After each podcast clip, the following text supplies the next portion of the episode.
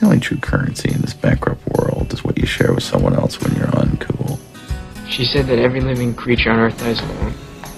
Hey， I have no expense. 有样嘢我想问你好耐㗎啦， Hope is a good 你系 thing. 咪有打个电话俾我？ Maybe the best of things. And no good thing ever dies.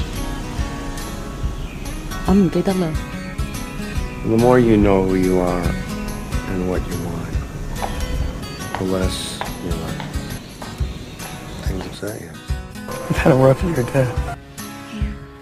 You want an unwritten life? I want an unwritten life. I Just don't know what I'm supposed to be. I think you just gotta find something you love to do and then do it for the rest of your life. Conversation anyway. and I was watching an episode of The Expanse, waiting for you to call. I was watching on my laptop, and so as the volume was right for that, but not right for Skype because Skype was like five times. Bum, bum, bum. and I had like the Bose headphones on, so it was just like extra clarity of my fear. Anyway, Nice. nice. which podcast are we doing right now? Um, I don't know. You want to do like a big jumble, and we'll just put it out there. Put it on both. Yeah.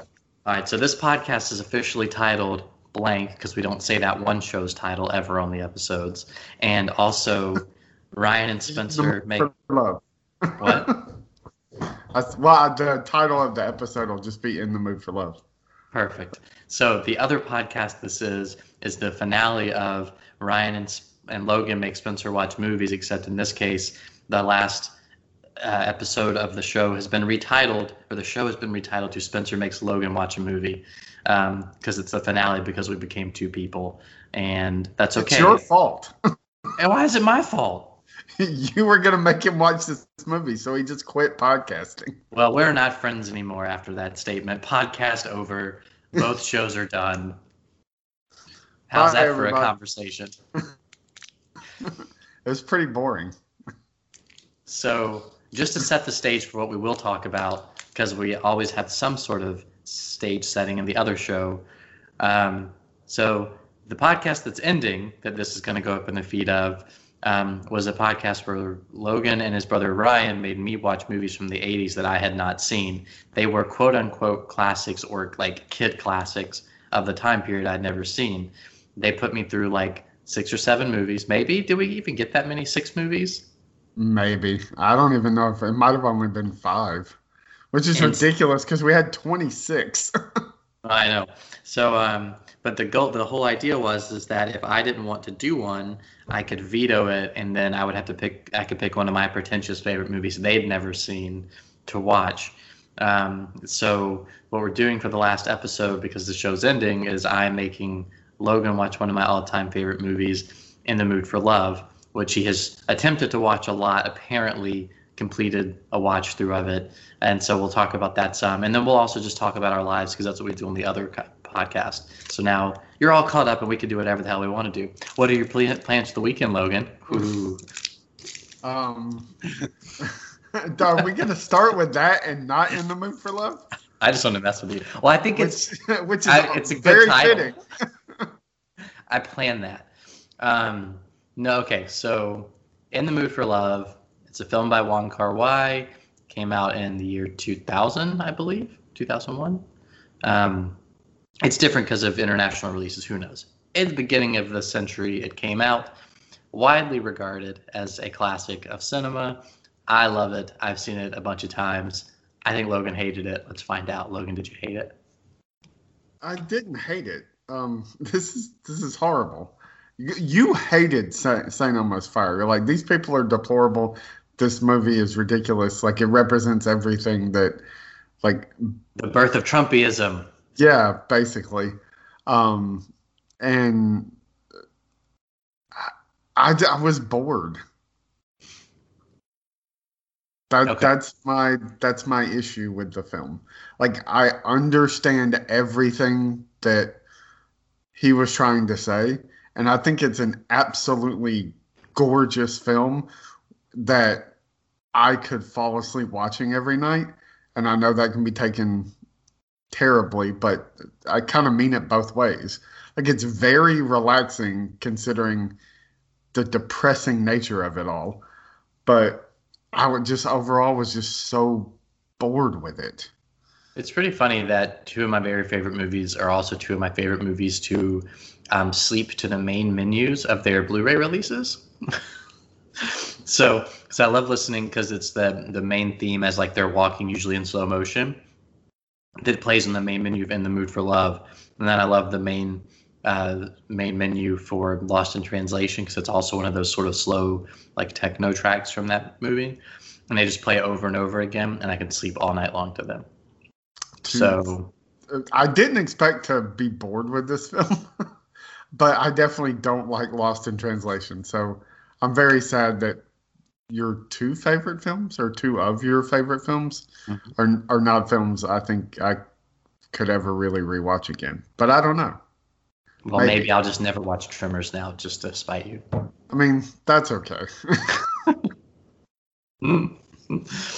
um, so yeah, I don't know how to rebut. It's boring. Yeah, if it's boring to you, it's boring to you. Not engaging.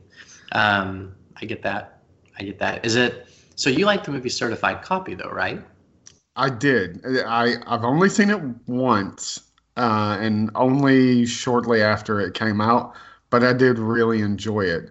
But like on the flip side of that, um, you, uh, if I'm remembering right, you also love the before films, Yes. which I don't really appreciate. I, I actually really kind of dug the third one for the like, oh yeah, this feels like real life. Mhm. Um, but the first two, had I watched them at the age of like when they came out, had I watched them when they came out, at whatever age I was, I think I probably would have been like, yes, like this is this is what it's all about. Like this is uh, you know, what you know, love is or whatever.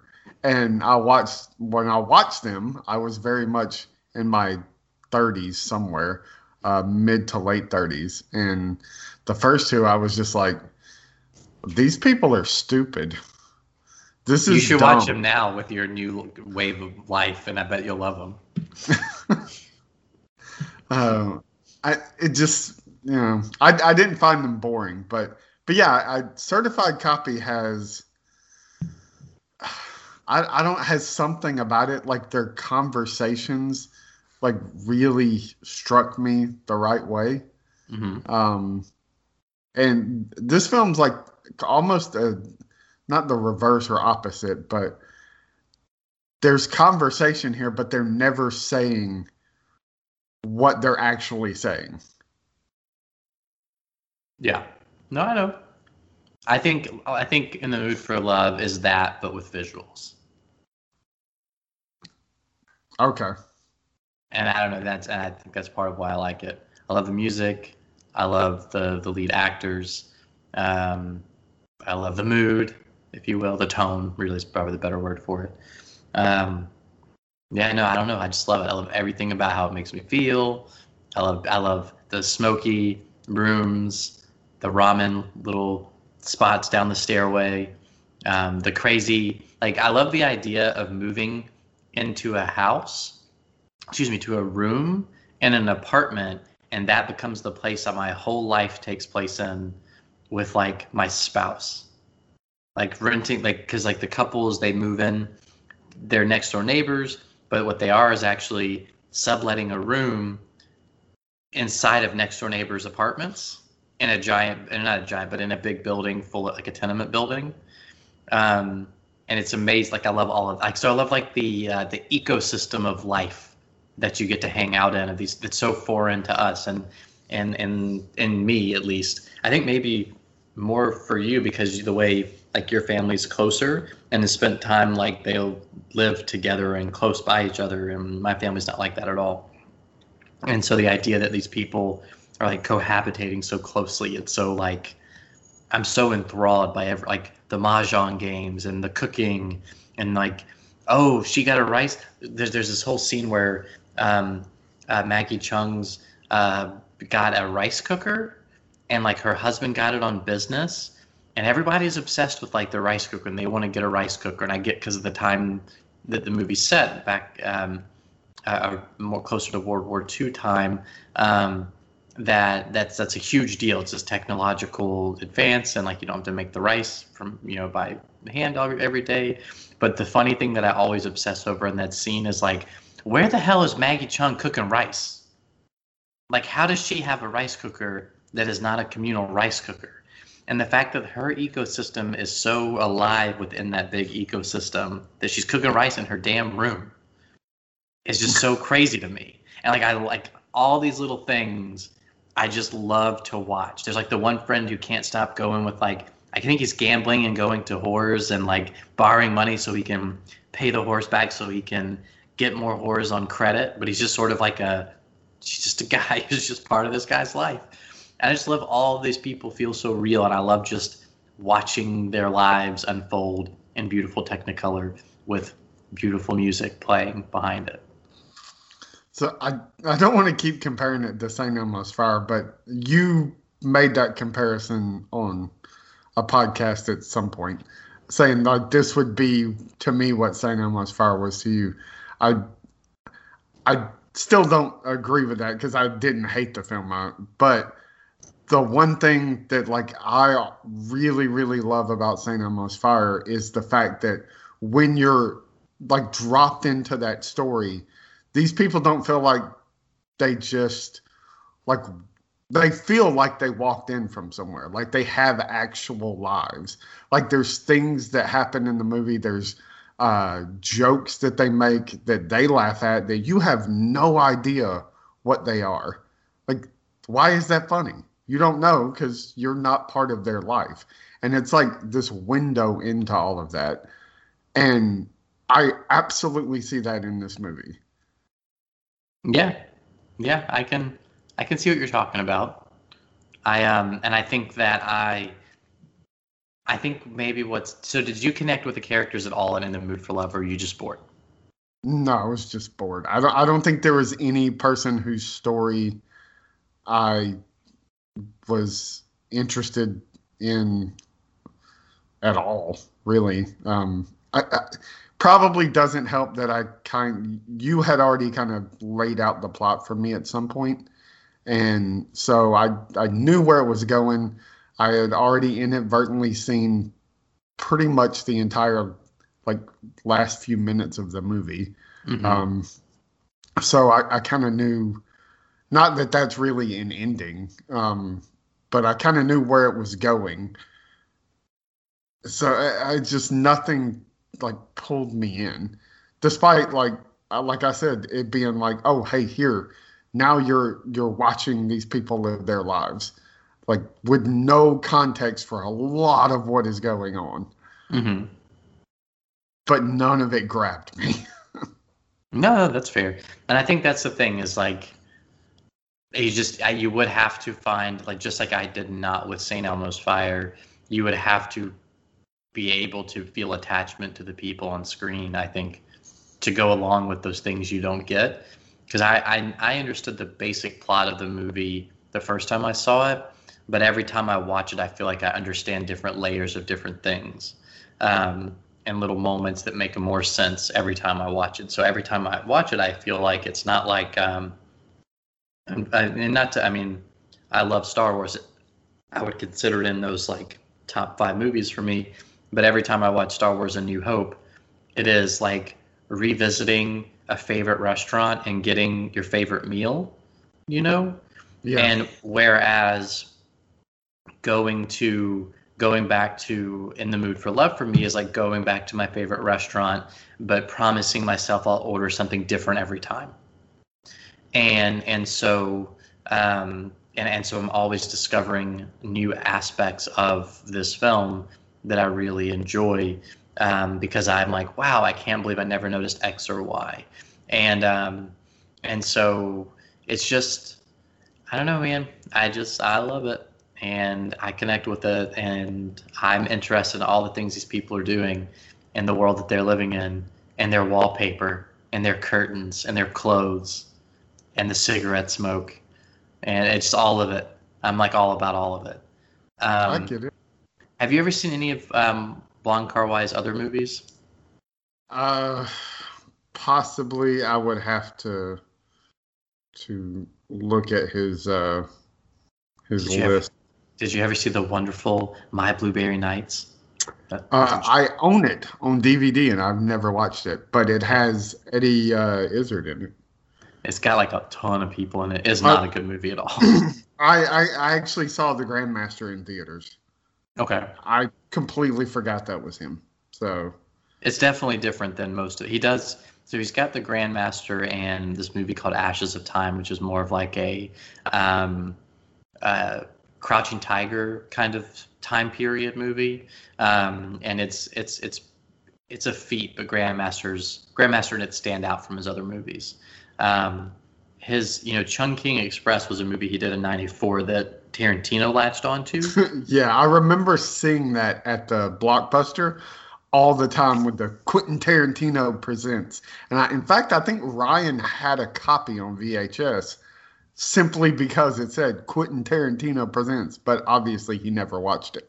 So so so okay so funny uh, similar for me i first saw anything from Wong Kar Wai because quentin tarantino presented it um, and i bought the dvd and i have i still have my dvd that's got on the on the actual disc itself it has the quentin tarantino presents like sticker that's really like done in 1999 photoshop it's Yeah. really it's really funny it's like a cursive font i believe that's my memory of it i haven't seen it in a while um, but I bought it um, because of that.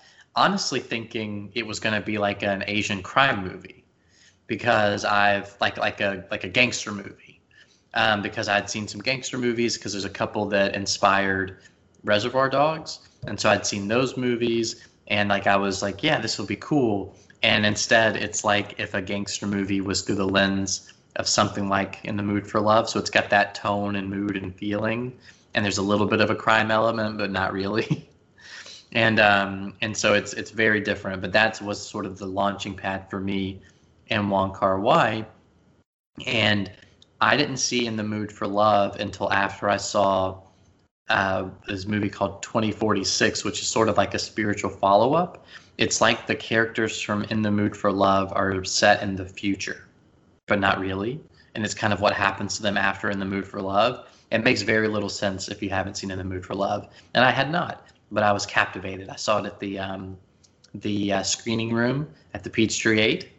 Um, would have been on on 35 millimeter at the time, uh, which is kind of fun to think about for me. And anyway, and so but then because of those two movies, because of Quentin Tarantino presenting it, and then that director having something at the screening room, I found In the Mood for Love in the foreign movie section, and I don't remember the first time I watched it.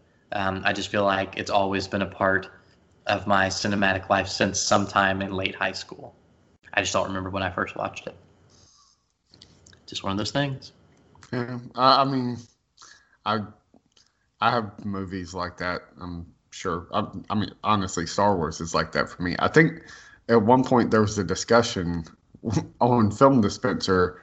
You put out like, hey uh, write up a thing on your favorite uh, sci-fi movies or something like that. And I wrote up a thing on Alien. You're like, not Star Wars. I was like, "Eh, yeah. I mean, but Star Wars just is Star Wars. so like it's just always been there. Mm-hmm. You know, Alien was a movie that like I discovered. You know, not that I discovered it, but that was a discovery for me. Like Star Wars was just like that's like something my dad gave me. I was like, oh wait, yeah, this is awesome. yeah. Like baseball or football or you know whatever. So So it's it's it's weird how these things kind of float in from other influences and become huge parts of our life without um, without anybody selling us on it. Like no, because like I feel like we watch trailers or see articles and it's like this is the biggest epic you've been waiting 20 years for. This is gonna mean the most to you, right? Like they're trying to tell you it's gonna be the monumental, whether it be like something like Endgame or um, I don't know, maybe the most recent Lion King, the Lion King remake, because people have made a huge deal of that. What was that? just like. Oh yeah, but but but like the the advertising is what I mean. Right, Like right. like you're being spoon fed the feeling that a movie like Alien gives you, or this one gives me. That was sort of they they eh, in the mood for love came into my life by almost like life osmosis, you know, and and so it's but now it's more important to me than anything that anyone yells at me in advertising. Like they said, this is the most important. No, it's not. It's not. It's not how it works. And so it is kind of fun to think about how life actually really develops these important things and it's not like no company can tell you that it is and and it's just it's weird to watch i watch advertisements for stuff and i'm like i know that you're saying this is the most important thing ever but as much fun as endgame was i mean it's not near my like favorite movies of all time in any way it doesn't mean that much to me I Um, don't know that it would make even a top 25 list. Maybe a top 50 list, but I don't even, I don't know. Don't, I, That'd rank tough. I'd rank I'd rank Ragnarok higher than it for me personally, but that is because not only does it make me laugh every time I watch it, which is very rare for me in any movie, um, but I came into Taika Waititi years before this and his sensibilities, and there's little character actors he uses that show up in Thor Ragnarok that give me an extra boost of like excitement. Taika is now set for life because of this, and that makes me happy. Um, they figured out a series that I like. There's so much more personal stuff about why I like Ragnarok um, the most, and like they could they didn't plan that to happen. No, Marvel couldn't get and didn't guess that this was going to be a lot of people's new favorite Marvel movie outside of the big stuff. But for me, I don't even have that caveat. It's just like that's just my favorite. But that's just the osmosis of life, and no matter what you try to pitch, you can't force somebody into that epic feeling. But it is nice when you discover it, like an alien or in the mood for love or, or something that's not thrust upon you as important. You just find a way that it is important to you. That's really cool. well, I, and it, it's this whole, I mean, I, I hate this. I'm going to sound like a pretentious ass. So, anybody that you ask their favorite movie, and it's a movie like Endgame or uh, something like that, like it just always makes me scratch my head. Like a lot of people will say Shawshank, and I say Shawshank, and this is the the hipster in me. Um, like I, I was on like this is the greatest film of all time before IMDb was just like, oh, it's ranked the greatest film of all time. Like I predate all of that, so that's my hipster me. And then Jurassic Park means something to me that maybe it doesn't mean to a lot of other people. Mhm. Um, kind of a discovery of like, oh shit, movies can do this. Yeah. Um, and but like everything, Donnie Darko, The Brothers Bloom, and Almost Famous, those are not big films. Two of those films barely got a theatrical release. right. So, um, yeah, it, it's it's always better to find something on your own rather than, and, and it'll always mean more. You know, it just will. No, you're right. I remember Donnie Darko. I saw Donnie Darko because Entertainment Weekly did a big article about the cult of Donnie Darko, and I was and I had been hearing the name, but I'm one of those people who I always had a reputation for liking movies a lot, and as kids slash teenagers will do, um, if they find something you haven't seen, that isn't an opportunity to share. That's an opportunity to shame. And it's like, oh, you haven't seen this, blah blah blah. And it's like, no, you just have you think that way about me because people ask me if I've seen stuff, and the answer is typically yes. At that point in my life, now it's so much different. It's kind of nice being older because everyone's grown so much and has seen so many different things, you know. But Twitter's a little different. That doesn't exist. It's more like high school on Twitter. But um, but like in person, it was tough. And so Donnie Darko would come up, and I had not seen it. I'd also not like seen it at the store. Like I had, I didn't know, I didn't even know what I was looking for. But I would never ask what is it because I didn't want to face that conversation of oh I've seen something you haven't seen because it always just really it got under my skin the superiority of that. And so I never asked. And so I knew it existed. I knew people talked about it and liked it, but I didn't know what it was. And then this article comes out, and I'm like, I got a picture of the bunny in my head. I see Jake Gyllenhaal sort of like the, with that the mirror, and I'm like, okay, I got to see whatever this weirdness is. There's some something to do with the world ending. I don't know. I could the, the article was vague enough to make it, and plus that movie's confusing enough to be hard to explain anyway. Um, and so that made me then want to truly seek out Donnie Darko um, and finally see it. And I think that's some of the most rewarding movie watching is that kind of stuff. And it's hard; it doesn't exist as much anymore, especially in like easy to find mainstream movies. It's more like, for me especially, it's some sort of foreign film that I stumble upon that it's harder to get here and now is available for streaming for the first time or something like that. And then I'm like, oh, cool, new experience. Um, but it's not it's not as often on the American side anymore that I'm surprised or can kind of generally find something by osmosis of liking some one little element that draws me into another. Well, that that that actually exactly why I picked up Donnie Darko and rented it I I'm I can't tell you the day and the time or whatever, but there's there used to be not just Blockbuster, but there used to be this place called Movie Gallery. And oh yeah, that's where you would have gone because that's much closer. Movie Gallery would have uh, would have uh, like it was like five nights for like if you rented during the week, you got like five nights for five dollars or some crap like that. Yeah. And or no, it was like five movies, five nights for 20 bucks or something like that. So I would go in every Monday and get five films. And when you do that, you tend to eventually run out of films. So um, I I would get a couple of old films and then uh, some stuff off the new releases. And I I knew Drew Barrymore had a production company. I was in love with Drew Barrymore. Um, I knew she had a production company, Flower Films, and so I saw the box and I picked it up. And her, I believe her name is on the in the uh, whatever credits on the front of the box. And I was like, oh, Drew Barrymore. And I flipped it over. I was like, oh, sh- this is like her production company. Like, I'm definitely renting this. So the job I worked at at the time was an office job that didn't really require me to do a lot except sit around and wait for people to come in. Um, it was, I say office, but it was like retail and office. Um, so I would do stuff on the computer, like work, paperwork, whatever. And then I had a portable DVD player, and I just brought that in and I would just watch movies. Mm-hmm. And so I watched Donnie Darko, and I had no idea what the fuck was going on or what I had just watched. So I watched it again. And then I went home that night and watched it again.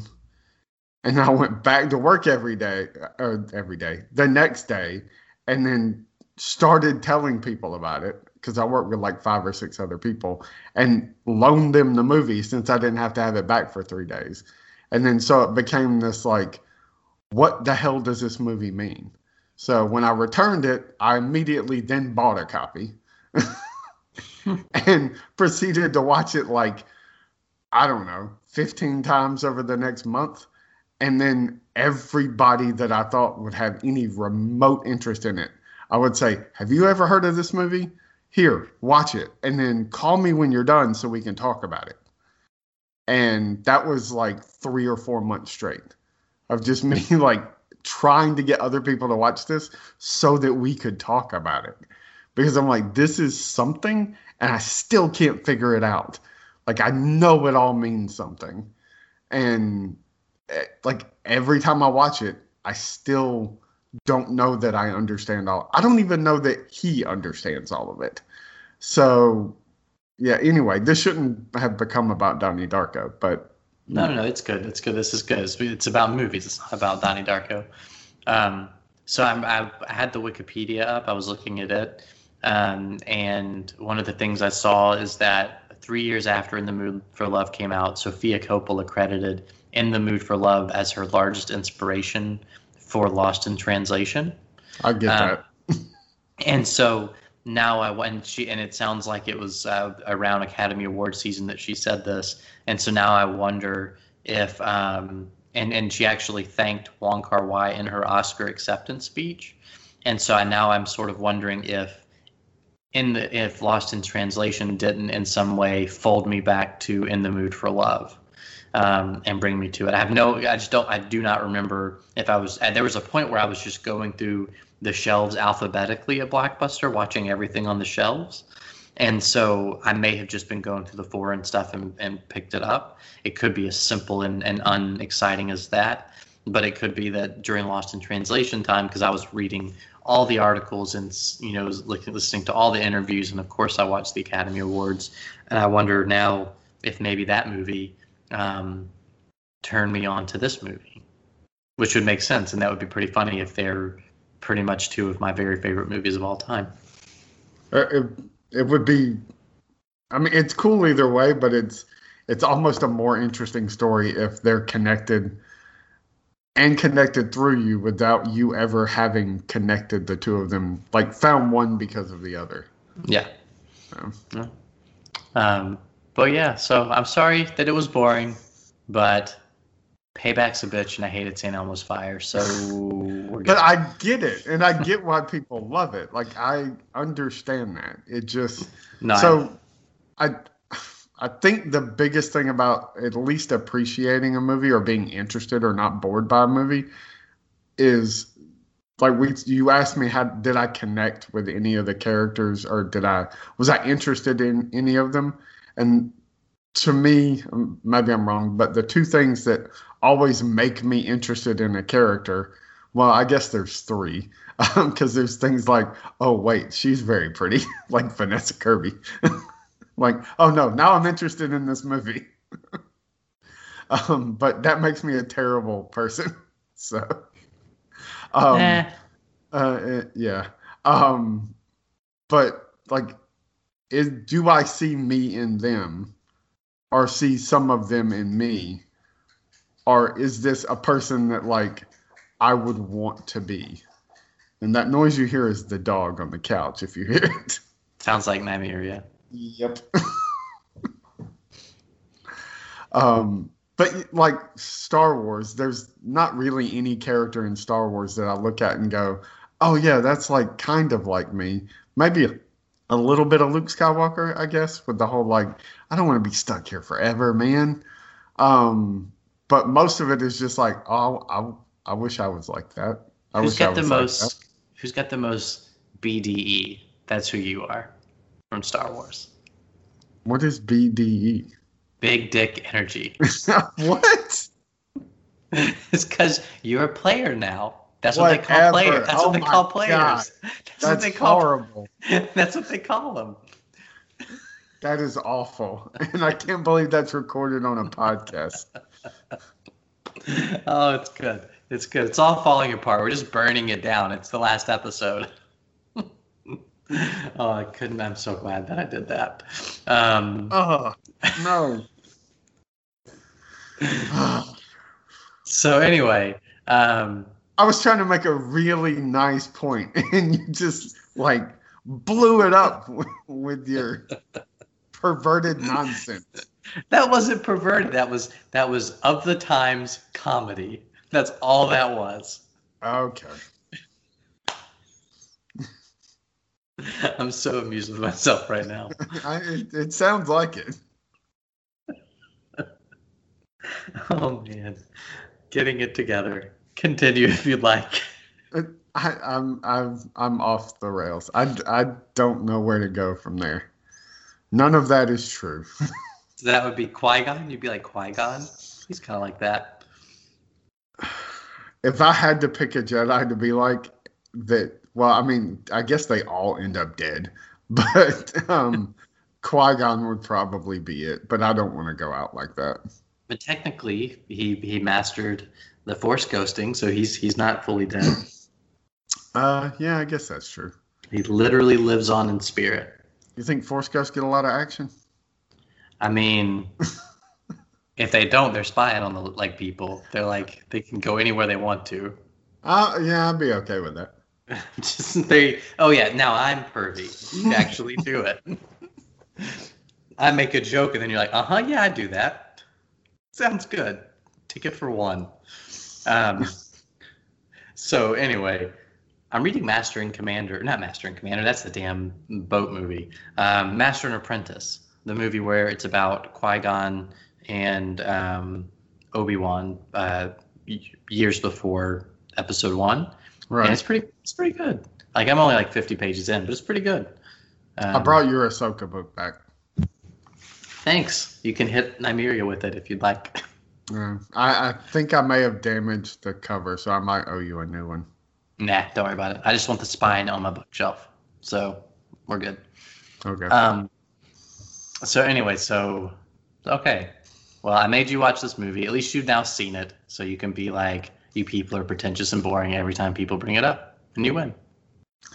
no, I don't win. I wish there was something I really enjoyed about it. Do you like the music? I d- it's it is it is one of the most relaxing films I've ever watched. So I'm now like in this conversation. I have this theory that two of my favorite movies of all time are some of the most relaxing movies I've ever watched, and I saw them both at times when I was a highly anxious. Not that I'm really not that anxious these days, but I have a little bit more control and a little less negative interference with my day-to-day life. Um, but when I was a really um, troubled, freaked out, anxious person who was probably having panic attacks on a regular basis and didn't realize it. um, and I wonder now if the reason I responded so heavily to both Lost in Translation and In the Mood for Love is they are both incredibly relaxing mo- movies. Um, it's funny that my least favorite scene in Lost in Translation is actually the scene where they go to the strip club because the strip club scene is so loud. And it's just like, ugh, like, come on, let's get back to the quiet stuff. Um, although there is some humor in that scene, it's like it's just if I had to have a least favorite scene, that would be it. And I wonder if both of those movies spoke to me as an anxious person because they quieted my mind. I could see that back in the day. I think my least favorite scene are any of the ones with Bill Murray and Scarlett Johansson. Okay. You deserve that. Uh, no, I didn't. BDE. That's a common internet phrase, and it's very funny. I don't like it. So, like, Ben Affleck as Batman has BDE.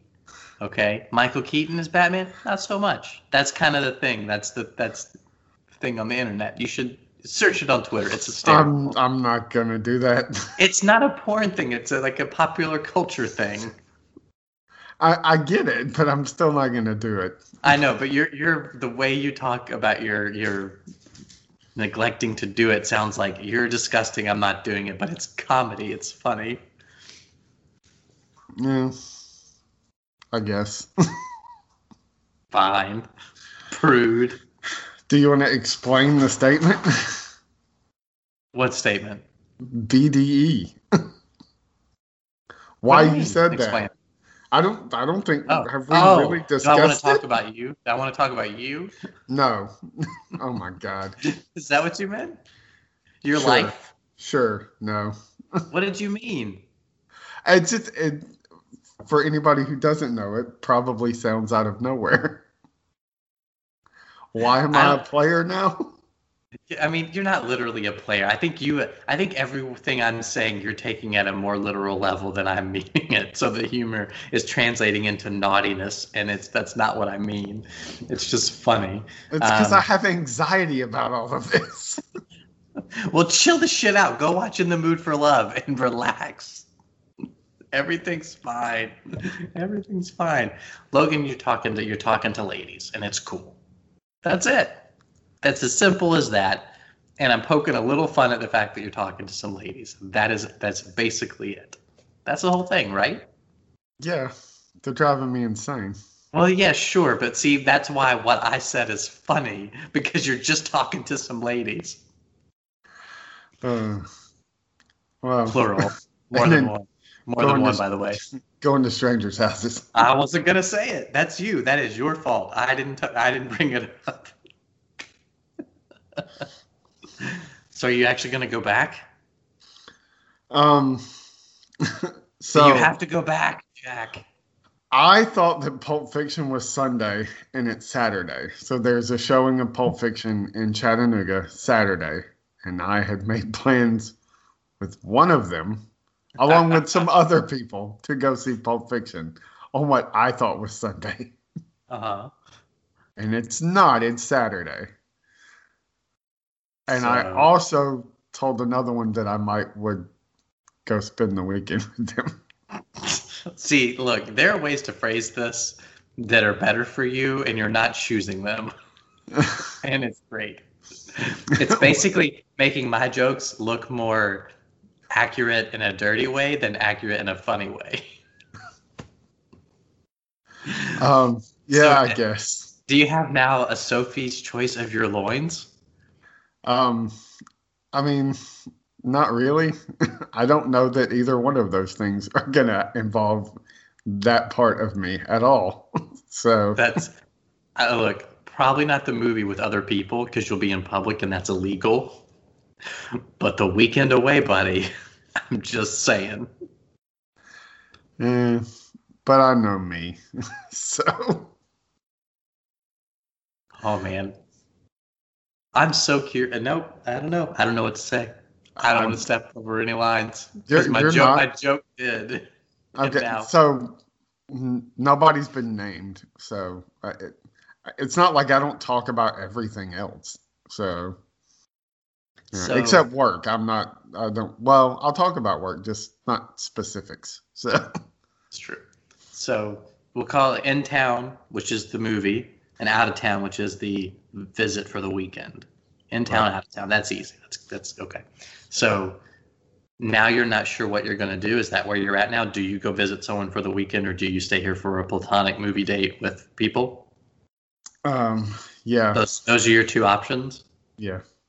Did, when you hear them said that way to you, do you know what your better option is?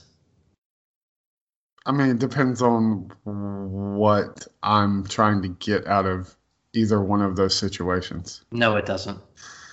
No, it doesn't. Because even if you're not trying to, okay, look, I'm putting on the table. There's a table in front of me, putting it on it. Even if you're not trying to get laid, right? Putting it on the table. If you're not trying to get laid, if you go to the weekend with some, go to spend a weekend with someone who wants to spend time with you specifically for a weekend alone, that means you're having a better connection with a person than going to one movie and potentially coworkers. I'm assuming. Yes. So with with the in-town person and coworkers, in which you are not the priority, and therefore you cannot give your attention and be received in that way, it the better option is obvious, because you've been to her house one time, so you know you won't get murdered most likely. Probably so that, not. That's all. The murder's off the table.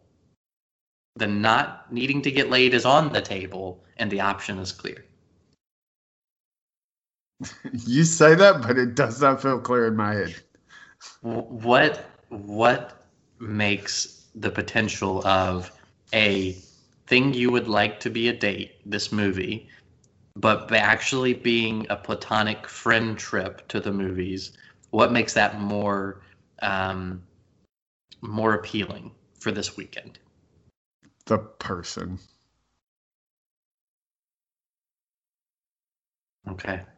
Okay. That's fair i guess are you going to be mad if you pine for this person and the other one goes away and this person never happens Mad? No. Are you gonna have some emotion that's not happy? Sorry, I said mad. I mean, You're- I feel like most of my existence is an emotion that isn't happy. sometimes I feel like when I talk to you about stuff like this, you're like my high school girlfriend that I didn't have, but that's what like you're the one I'm making up time on.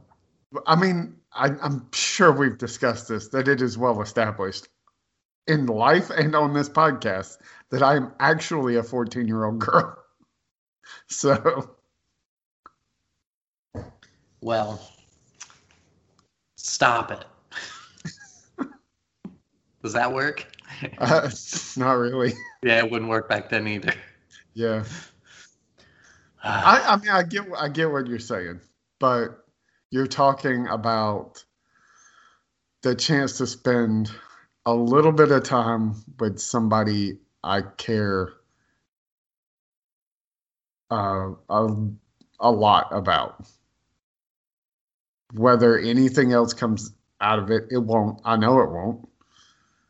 Or spending a lot of time with somebody I barely know and am not certain that it's anything other than like, oh, hey, this is fun. When's the last time you had fun though? How long Like, have we known each other? I mean, that's what I'm saying. Like, I'm not, and that's not, I'm not being like, that's not an innuendo. Like, I'm not making a joke. Um, like, I, like, I mean, I, no, I, I didn't even take it that way. oh, okay, So, cool, good. Just as soon as I said, it, I was like, well, that sounds like I meant sex. That's not what I meant. Um, but like, I, I don't know, man. I think you deserve to have a little fun. I think it would be fun. I think you'd have a good time. And if you didn't, you just get in your car and you leave. And you would. You're actually the person who would do that. You're the one friend I could recommend this course of action to because I know you would be like, yeah, no, I'm not going to stay. And you'd leave. Yeah. And a lot of people won't do that. And then I have to, like, you can't advise people to chase their bliss because they won't escape their bliss if they need to. And you would. And that's good. That's like a rare thing about you. Katie actually called it the other day and said, I think the reason you and Logan have remained good friends, and despite annoying, like, you probably annoying him with the dogs and blah blah blah. Like the reason we've never had like a true falling out along the way is because we are weirdly honest with one another and accepting of that honesty. Therefore, we always know where we stand. And it's the people we really blow up at and have frustrations with are the people we don't know where we stand with because they're so like vague and bullshitty and drama-y about how they want to deal with everything in their lives, which is most people and we're actually not the normal ones. But either way, we connect as friends because it's straightforward and honest. And so the point of all that is to say, like, you, I know, would take care of you if this weekend trip went poorly. You would get out and you might be disappointed, but you'd be okay. But if it went well and it was a nice, you know, two days or two nights and a couple of days, like that would be a lot of fun and you deserve to have fun. You've fucked cancer twice and like moved and changed your whole life and you've done all these things and i get that being strung along by a girl you have feelings for or a woman you have feelings for excuse me is like a honestly in a weird dark way kind of a fun part of life. Um, but it's also really hurtful but you can also still be drug along by her and have this weekend. You just miss this one movie. And and so that's where I kind of go like factually I look at it and go yeah miss the movie have the weekend and then continue on with this game of cat and mouse wherein she is the cat pawing you around like a little mouse who's out of control Yeah, I, and you're not the only one that said that. Um, so several other people have told me like, "Well, then why are you doing this?" I was like, "I, I don't know. I really care about her." So it's hard to not. I'm I'm that person, romantic relationship or not. Um, like if I re- really genuinely care about somebody, I'm just not not gonna not want to spend time with them. So, um, like in a non-romantic kind of same way I am with you, I guess. Like even if I was like like straight up, my day at work sucked. And all I wanted to do was come home, like take a handful of Advil and lay the fuck down. mm-hmm. And you texted me and were like, hey, we still good? I was like, yeah, we're still good. I was like, man, I'm so tired. But I want to watch the damn Expanse I could be watching the Expanse right now are you fucking kidding me on the I'm flip side of that, just it, kidding it always helps me. yeah Like in the moment, I'm just like, I should just tell him, no, I'm exhausted. I have a headache. Today sucked. But I know me. I would come back to your house because I'm watching your dogs. We didn't talk about that. Um, that's because Nymeria introduced herself yeah, she's she's still here. Um, I would come back here. I would take something for my headache, and then I would start watching whatever TV shows I'm trying to catch up on, and I would still be up to midnight. I wouldn't go to bed early, and then I'd probably just still be in a bit of a mood. Yeah. Like so, no. you said you wanted to do this. you do want to do this. It's actually going to make you feel better. So you're going to do it. So, but like with her, it's kind of the opposite of that. In that, like, I want to do it. It's probably not going to make me feel better. It's probably going to make me feel worse. but I will get to see somebody I care about for a short amount of time and spend time with them. But instead of ending the conversation or whatever, and you know, being like, well, that was good. I feel so much better. Generally, I'll leave the situation going like, I don't know why I did that. I feel so much worse than I did before. So, yeah, it's it, it it's ridiculous being me. There should be a movie about my life. I mean, yeah, I agree. So just Um, follow me around with cameras. And you're like, look at this fool. He, he's so stupid. Um, so did you get invited for the weekend away, or did you talk yourself into the weekend away? Um, so uh, I kind of stayed at her house last weekend, but it was only for a short amount of time because it was like 1 a.m. when I got there. So, Mhm. and then I left at like 6:30. So Did you sleep? a little bit. Okay. Um, didn't we talk about this? I'm just giving, setting the stage. Go oh, ahead. okay. Sorry. um, and I don't think I knew you showed up at one, or I, I did forget that. I thought you'd had more of an evening. uh, no. Um,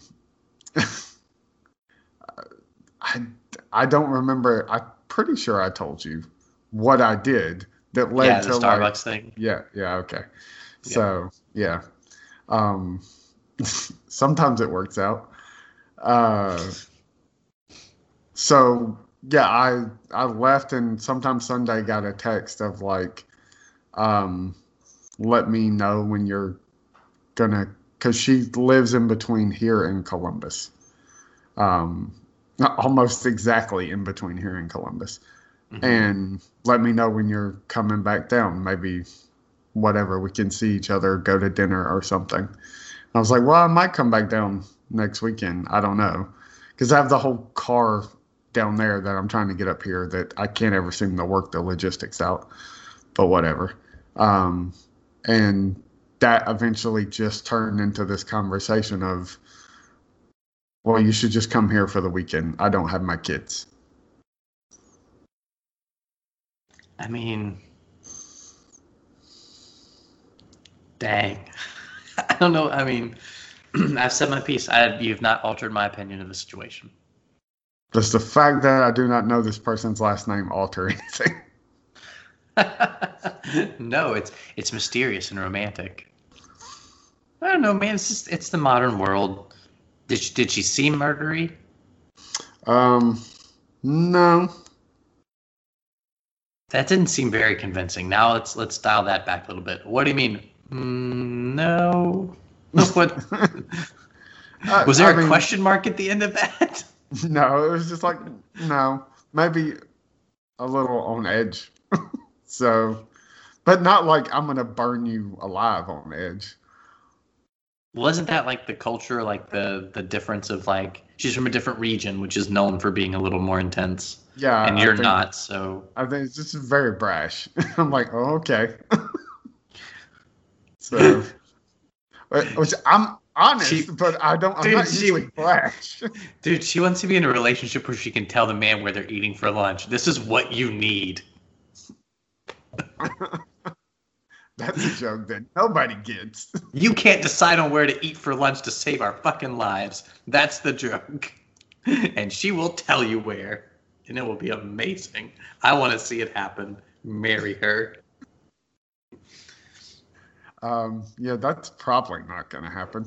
Um, Can we pause and I call you back? They're trying to FaceTime me with Ezra. I haven't talked to him today. yeah, sure. Cool. I'll call you right back in just a second. All right.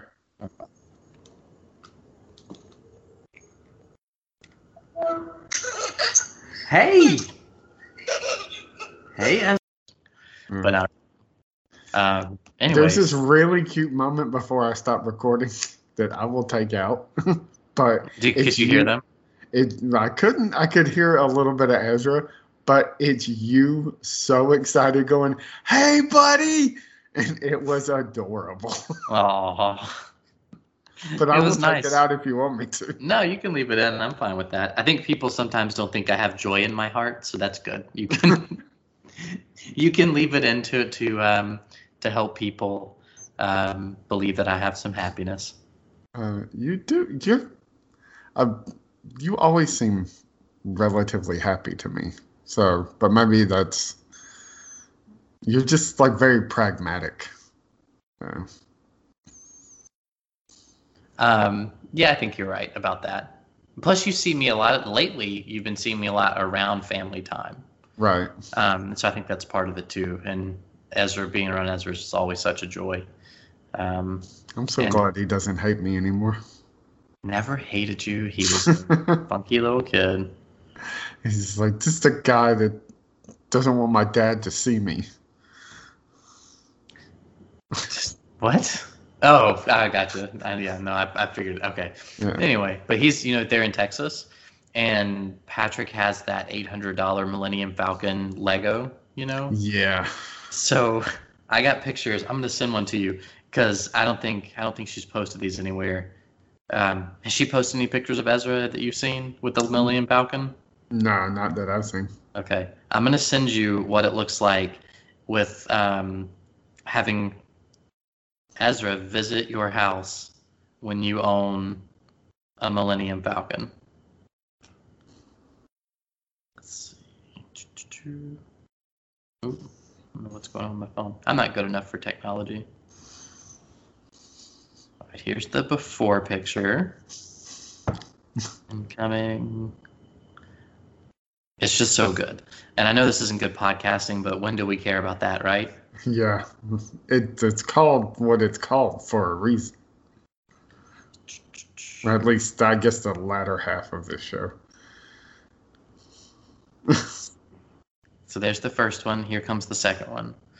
So the first one is Lo- or is Ezra in the living room floor of Patrick and Mackenzie's house. You can see them on their cell phones. That's like the um, the animals in their habitat.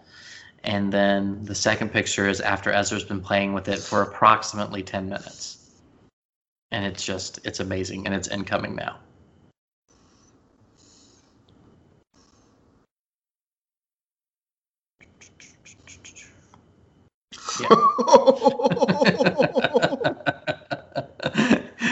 now, Patrick, to his credit, he brought it out knowing that it was probably going to go this way, um, and was it was not in any way moody or weird about it at all. Like you can see the fact that Patrick has him playing with it, and he's like got his phone out, but he's still watching Ezra, but he's not worried about it. And so, like, he very much just let Ezra do his thing, but Ezra dismantled.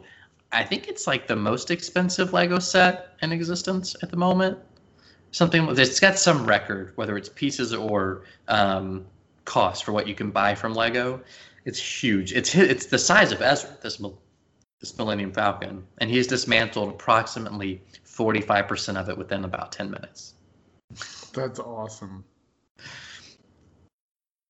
so uh, so anyway um, so what we were talking about is what you're going to do this weekend in your existential crisis of your heart correct I mean, it's not an existential crisis of my heart. I know where my heart is. So it's just do you listen to it or do you just tell it to shut the fuck up? Because this is why you are, you know, always so damn depressed and lonely. so, I think that I don't know. I've, I stand by what I've said though. I, I really think that you deserve to be. She's look. This is almost like one of those '90s romantic comedies that's gendered, and it's like, hey, you deserve this, and he should treat you like a lady, and all that stuff. Well, Logan, you deserve this, and she should treat you like a lady for a weekend. and like and just be treated nice and like and I understand that means that most likely yours doesn't mean you're going to get spoiled rotten or something like that, but you'd be a guest and maybe that would be nice and someone will be happy that you were there, and you just be treated nice, and then maybe ask her on the way out what her last name is. Is that awful? But I so this all sounds so much dirtier than it actually is. Well, it's just the, it's the it's the future, and it's modern dating, and it is something that I did not experience, um, but I have enough friends who have. I have certain prominent couples in my life who swear they met at other places, but hundred percent met on Tinder, um, and I know that because they told me, not because I'm making assumptions. Um, but publicly, that's not where they met, and and I think that like people, there's a stigma. So when you say it, sure, maybe it sounds bad or sounds dirty, but that's really the stigma talking, not the reality. The reality is just, just sort of the way things can and, and do work sometimes these days. So I don't think there's anything skeevy about it. Um, I don't think it's necessarily even that odd that you don't know her last name because also it's sort of a weird question to just generically ask. Right. Like, hey, what's your last name? That it's a good funny joke. Like if you decide to go about five minutes in, you could be like, hey, by the way, what's your last name? And then y'all can have a good laugh about it and move on past it. Um, Unless she says Manson, in that case, run. eh, a Manson in Georgia. That's not really a thing. Uh, I don't think I have to worry jokes. about You those. Not let me have any of my jokes tonight, and I resent you for it. It's okay. um, I- so this is really weird because I don't know that I, I'm sure it's been brought up, but I know I've like talked about it in other places about uh, up in the air and like George Clooney having this relationship with this person that was only just this one thing. And yeah, whatever you think of it, like, yeah, the one thing was like, hey, we randomly run into each other in airports and we sleep together and we commiserate about our jobs or whatever. Then we both get on our flights and then we go our separate ways. And if we see each other again, we we see each other again. If we don't, then we don't. And people in his life telling him, oh no, like you should absolutely take a chance on this and try to change what that relationship is and how much absolute like destitution it caused for him at the end of that movie. I mean, I guess he kind of gets back to a happier place, but like just He shook. yeah. So part of me is like, well, then, like, don't ever even try to force this into anything other than like some person you just see occasionally.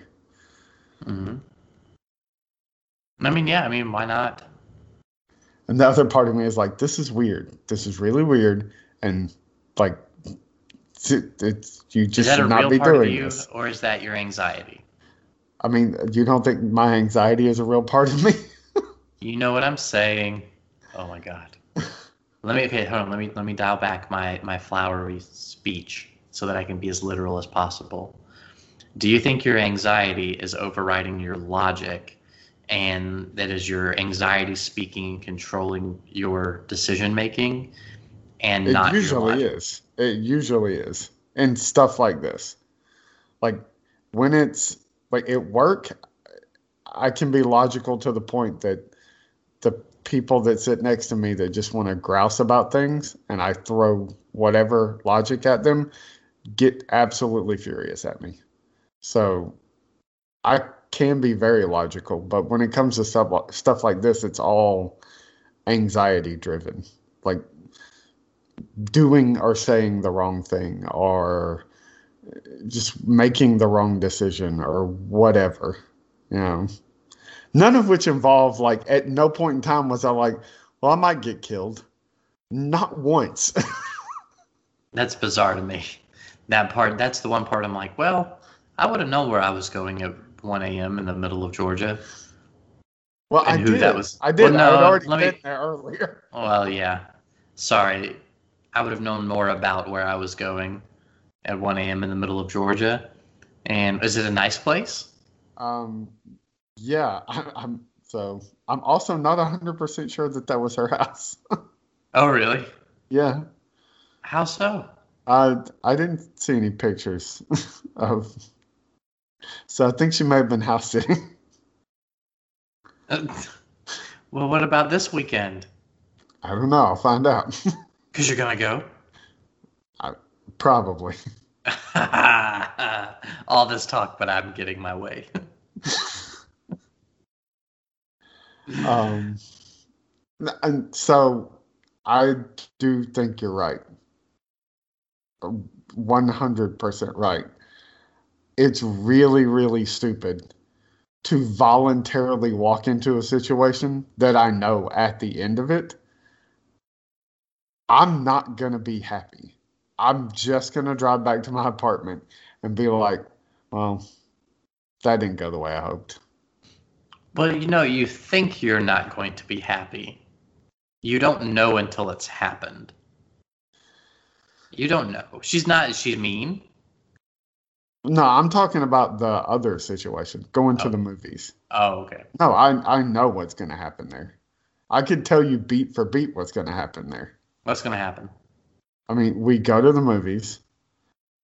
She, A, she probably wouldn't show up because she flakes a Uh-huh. lot. Uh huh. So there's a 90% chance that I go into the movie uh, like 10 minutes before I get a text going like, hey, I don't feel good. I'm not coming. And so I'm sitting down to watch Pulp Fiction with some some people I do care about, friends, but work friends, and I'm already just pissed because that's not the way I wanted it to go. Yes. So that's that's 90%. The other 10% is she does show up. She watches the movie. She's like, "Uh, yeah, whatever. It was okay. I'm going home." And then goes home and then I go home. So, I mean, I think you know. I mean, yeah. So I, I hope that you go. Stella, I hope you go get your groove back. if I send you a video, would you play it for her upon your arrival without pre-screening it? no. Damn it. It's worth a shot. um, um, but yeah, so I was on vacation last week. You were. And We talked about all this though Did we? in person. Oh yeah, yeah. Oh, I, I now since we were talking about that whole love life thing, like, uh, went out with someone who your wife said. What did she say? I don't Why know don't- y'all are basically married. yeah, why don't you just marry that person? Um, which I thought was really, really funny because it was somebody that I was pretty infatuated with for a long time. and loves you and you're one of her favorite people and she's one of your favorite people and she blah blah blah blah yeah that's what you guys posted on facebook Y'all should have just gotten a room Yeah, she's she's pretty great. Uh, I don't get to see her that much. Um, so yeah, there was that too. And then I got a matching tattoo with another female. and i'm not allowed to call you a player without a gigantic overreaction Uh, she she has a boyfriend. I've known That- her for that- 25 years, and I've known her boyfriend longer. So yeah this that's like what this whole situation reminds me of when like one of my so uh, one of my coworkers is gay and will look at um, somebody and go and and with a small group of us and we'll look at someone also at our company and go he's gay. And then another coworker will go but he's married. And he'll go like that matters. So to you i say like that matters. Um, I mean that's fair for most people. To me, it does matter. So. Well i'm not telling you what to do. I'm just talking about feelings here. Feelings aren't cheating. You can control them oh, sometimes I love cake a lot, okay? And if and if that's what it was, then I have cheated several times. uh, no. I just really want dessert. Me too, man. God, there's nothing out here. So so I'm in Memphis right now. on business. Which and there's lots of stuff in Memphis. Well, here's the thing. So I'm I'm in downtown Memphis. This is where this apartment I'm staying at. It's godforsaken. I hate it. It smells outside. And the trash pickup started at 4:45 yesterday morning and ran all around my block until about 5:45. It was awful. I have not slept. I am so effing tired, which probably explains I do feel a little extra punch drunk on this podcast, and I apologize for that. Um, but if it made for fun. if it made for good entertainment, Marie and Jacob, who I have a feud with, um, then I'm I feel like. Jacob is definitely going to judge me when he hears this. So I got to listen to y'all. I'll come back to this. Remind me of the Jacob feud. Um, Okay. So my favorite restaurant in all of Memphis. If you had to guess what kind of food it is, what kind of food would you think it is in Memphis, Tennessee? Sushi. God damn it, Logan. We're supposed to say like barbecue or something because that's Memphis food. So I'm talk- talking about you. that's so- true. Okay, so yes, so there's this place called FAM, F A M, plug for FAM in Memphis. Um, FAM space in Memphis, not FAM in Memphis. Um, but they're uh, it's a it's an Asian family, and they do uh, hand rolled sushi, which I guess you can't really get sushi many other ways. But they make all their sushi fresh in house, and they do noodles that they make in house. They have like ramen bowls, but they make their own noodles and udon noodles, and they do these rice bowls. And they're just it's all so good. It's all so fresh. It's stupidly well priced, right? And I truly think at this point it is my favorite restaurant of all time. I've had almost I've had something from every section of the menu, and I've had like a significant portion of the menu at this point. It's so freaking good. I've been here since Sunday evening, and I've had it three times already. It's Tuesday, um, and I did not have it yesterday. So do the math on that. Um, so anyway, um, it's two blocks from me, so I can just walk to it now. And that's the best part of where I'm staying is that it is two blocks from me. So I can call it in, and literally by the time I walk to it, it's ready. And I pick it up and come back to the apartment, and it's still hot if I got something that's hot. Anyway, the, the point of all this is it's my favorite place. I keep going to it, but you know what they don't serve, Logan? They don't serve dessert. Yep. So I keep getting it, and then I get home and I'm like, I have a sweet tooth, and I have no desserts. What the hell? And there's no place for me to, like walk comfortably once I've gotten back to the house or the apartment to go get some dessert. So then I just I'm here not eating dessert. Yeah. I, I feel your pain. I'm at your house not eating dessert. I mean that's my daily living. So it's like, man, Katie and her stuff, her healthy eating. like Spencer's got some Oreos somewhere. Where are they? I don't. I don't. There's only candy on the top of the fridge, which is all Ezra's. Which if she secretly keeps throwing bits and pieces of that shit away, so and I won't know it, and I'll be like, "Hey, do you want some of your gummy hamburgers?" And then he Ezra's like, "Woo!" And then I go to look, and they're not there, and then I have to explain to the crying child why there's no gam- gummy hamburgers. ah, married life. So anyway, but it's more about parenting life, because that's not for me. I don't like the gummy stuff, but I but I discipline the child. Um, you should have seen it. So on the FaceTime, because that's what the interruption was that Logan will leave him. Well, I think I said that. But Katie's um, FaceTime basically, basically for Ezra to talk to me, and we sort of have to let him request it because if he's not in the right mood for it, he starts freaking out about like where I am, and he's upset that I'm not there and that sort of thing. So he asked to talk to me, which is really nice. Um, but he wanted me to show him the apartment I'm in, different parts of it specifically. Like he wanted me to show him the couch, showed him the couch. Wanted me to show him the bed and the closet, and he asked to see my shower because he took a shower tonight instead of a bath. So I went in the bathroom to, to show him the shower, and he goes, "How does it work, Daddy?" And I said, "Well, you turn the knob, and it's a little different than ours at home." And um, he said, "Can you show me?" So I was like, "Well, yeah, sure, fine, why not?" So I'm doing the shower, and it's like I turn the water on that goes out the, the faucet into the tub, and then you have to like pull the plug up just like the shower at our uh, house. And so I go to pull it up, and as soon as I do, and the water comes up, I make this big like surprise face, and Ezra like lost his shit. He was laughing so hard. It's like the funniest thing I've ever done as a dad. It was awesome. so turning on a shower and being Hmm. surprise him is um and so um, it's, it's just uh, it's like the highlight of, of the day. I'm not the highlight of the day. Fine. Not even addressing that statement. I thought you were gonna say not even close. I'm like, yeah, I don't blame you either. Yeah, your number. if if I lump that call and all the people on into one, you would definitely be number three because my dinner was really really good.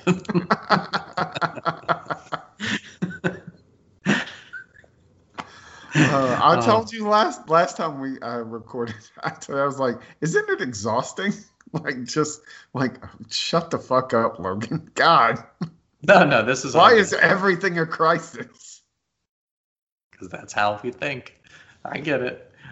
Um, no, but yeah, no, you're number three. But I'm sorry, my dinner was really good this time. So it's just how it's going to work out. Until that dinner, you would have been number two. My lunch was only so-so. um, I had a crisis of misbudgeting today. Oh my God, Logan, you should have seen me like internally. You want to talk about a crisis? I did my math wrong on my checkbook balance like my my checking account balance. I've been trying to be proactive and thinking ahead, like an actual checkbook, not just looking at my balance online banking, which tells you where you're at today and doesn't account for like the bill that's coming out in three days, right? Oh, is, is that how you're supposed to do that? That's how people did it before the debt was as bad as it is today. No, I just look at my bank account and go, "I've got two hundred dollars. When does the next thing come out of my bank account? Oh, okay, I'm good." Yeah, that's when I make a mistake because oh no, it comes out tonight and I thought it was next week. So I've tried to be more proactive. But in doing so, I was almost over proactive.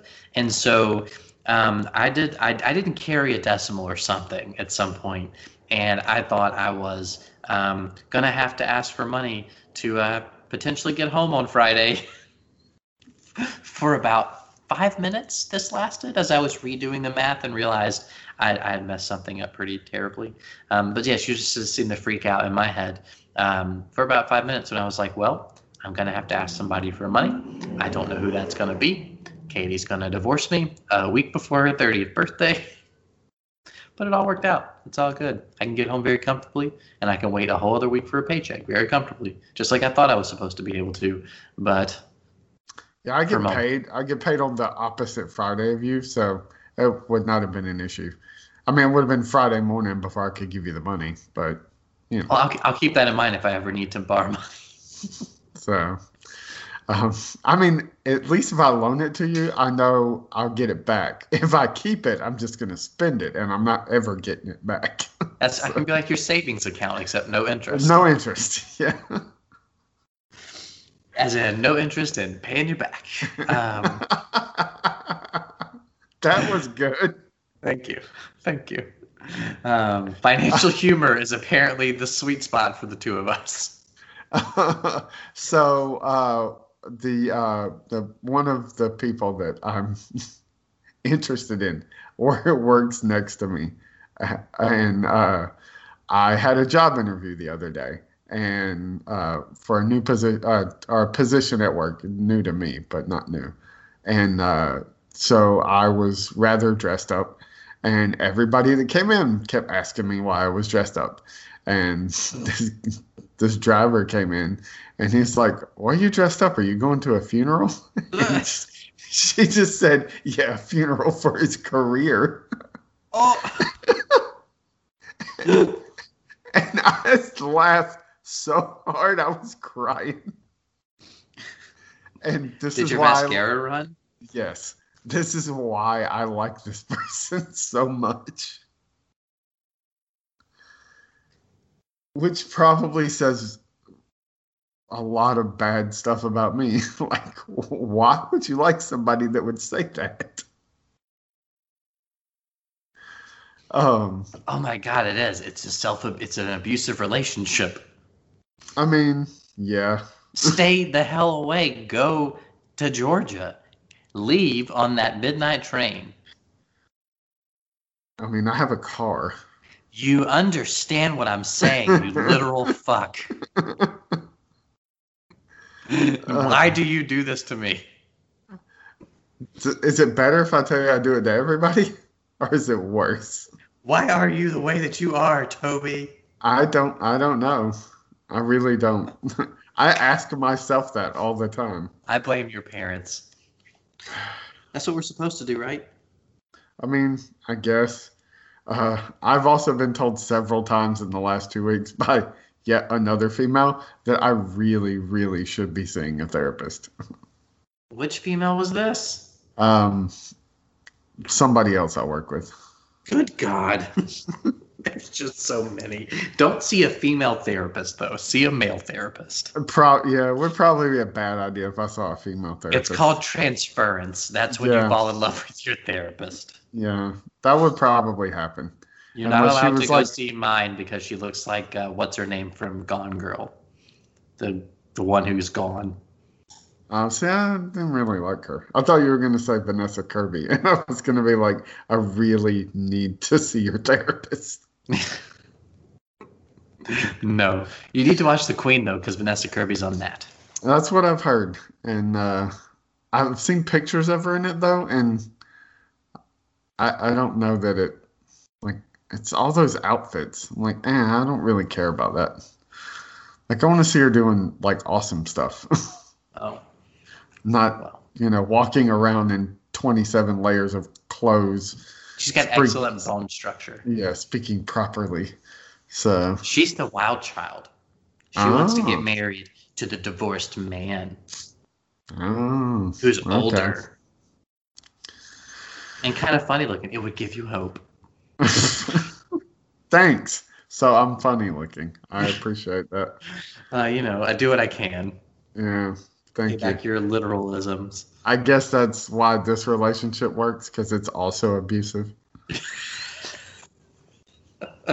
okay, that's fair. oh man. Um, so what else is going on? Um, uh, what do you watch? Did you watch Veronica Mars yet? No, I, I still haven't finished Stranger Things. Oh, I still haven't started Stranger Things. Um, I'm four episodes in, and I'm like, I'm gonna finish it. I'm gonna finish it. I've, and I just keep getting, I keep getting sidetracked by other things, Spencer. Women. I mean, it's hard to pay attention when you're texting. I was about to say, are you just sitting there on your phone texting like four different women every night, and me occasionally chiming in, being an asshole, Yes. like all night long? Is that what's happening? Yes, and I'm honestly surprised I have not texted the wrong thing to the wrong one. Did I tell you about the time that happened with one of my coworkers? Yes. Oh, rough. Um, that'd be amazing. At least you're I- not like. At least I don't expect that you are, but at least you're not like a um, a picture sender. Like Nope. not even not even saying dirty pictures, just like any kind of pictures. I don't picture you being like, "Here's my selfie eating some dinner" and sending it. I don't know why I use that voice, but that's what I would picture you would have the 14 year old girl that lives inside of me. if you had turned into that person, that's how you would now talk. Um, but because of that, like at least you can't accidentally send a picture to somebody and be like, and they're like, "Why did you send me that random picture?" And you're like, "Um, because I wanted you to see my tie." Yeah. Uh, um, several people apparently did get upset. The two that I work with specifically, that I didn't take their advice on what to wear to the interview. And I was like, well, everybody kept telling me different things. And I just went with what I felt the most comfortable with, which was actually what you said. Uh, you were like, no, I like this one. Um, and uh, both of them were like, How many people were you texting? I was like, Why the fuck does that matter? I just needed opinions. So how'd the interview go in general? Uh, not great. Is that you talking or reality talking? Both. Re- in reality, why did it not go great? I know you, you told me the thing like you didn't have like a plan for what you do in the job. Yeah, I just wasn't as prepared as I should have been. Um, and, but I mean, it is what it is. I, I took a shot. That was the point to take the shot. Absolutely. So, I mean, uh, my my boss actually like got information back, and he was like, you said this and this and this. He's like, why? I was like, I was completely honest, man. Like, I'm not going to go in an interview and I'm not going to sit down with anybody and lie about anything. I mean, there might be some stuff I'd be like, yeah, I don't, I'm not, we're not talking about that if it's personal or whatever. Like, but if you ask me, like, where do you think, uh, like any interview, like, what are your biggest faults? Like, I'm 100% honest. Oh And- God, what did you say? I, it's just, it's all work stuff. Oh, okay. Like, I know I, I you do your the- TPS reports two days late usually, and yeah. Yeah. crap like that and you know it, it of course he got back to my boss like well logan isn't doing this the you know the way it, but i was like i was honest so what did your boss say to that? it's like okay but i mean you know you can be too honest i was like if they don't like that then i okay i don't care That is admirable and like and unusual and good for you. Um, I, I just I think it's ridiculous to go in and apply for something and present yourself as someone you know you're not. Like, oh, here's all the things I know I can do. Like if I showed up and was like, I'm an Excel spreadsheet wizard, then if somebody asked me to do that and I'm like, yeah, I don't know how to do that, like that's gonna look terrible. I just would rather be like, yeah, I don't know how to do that. But guess what? I can learn how to do anything because I'm not a fucking moron. Did you say that in your interview? Not the fucking moron part, but did you say that you can learn anything? Yeah. That there you go. And when uh, there were five damn people in this interview, which was really intimidating. Yeah. Did not expect that. Um, and one of them asked me, "Are you ready?" And I said, "For the job." I thought I didn't know if he meant for the interview or what. He said, "Yeah, for the job." I said, "Yeah, one hundred percent." Like no hesitation. Yeah. So Did that was that looked upon negatively? uh, not that I know of. That's good. So I'm gonna laugh just- so hard if you get the job. I'm not even sure that I want it.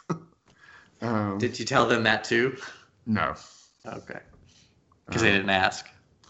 Well, in three years, like all the things I've been asked to do, which I've had the same job title for three years, but the job I do has changed significantly every like six months.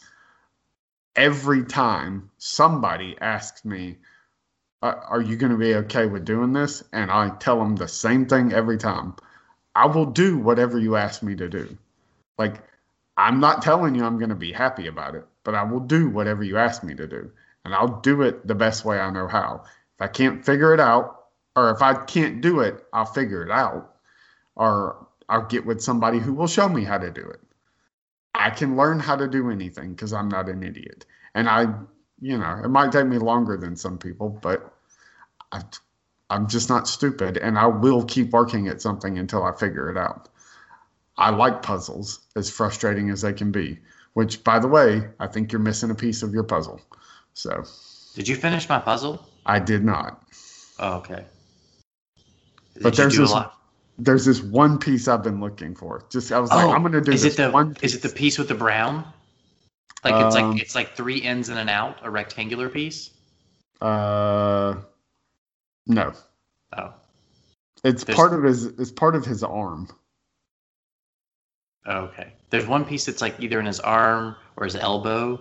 That's like one piece that is definitely gonna have like some cream. Oh no, like- yeah, that is it. Yeah. Yeah, yeah. I yeah, I think that's missing too. So It frustrates me. it's been. I've been here for two days. It's pretty frustrating. I I don't think it's up there. I think Ezra's done something with it, or it just wasn't in the box. Did I tell you the Ezra puzzle thing? No.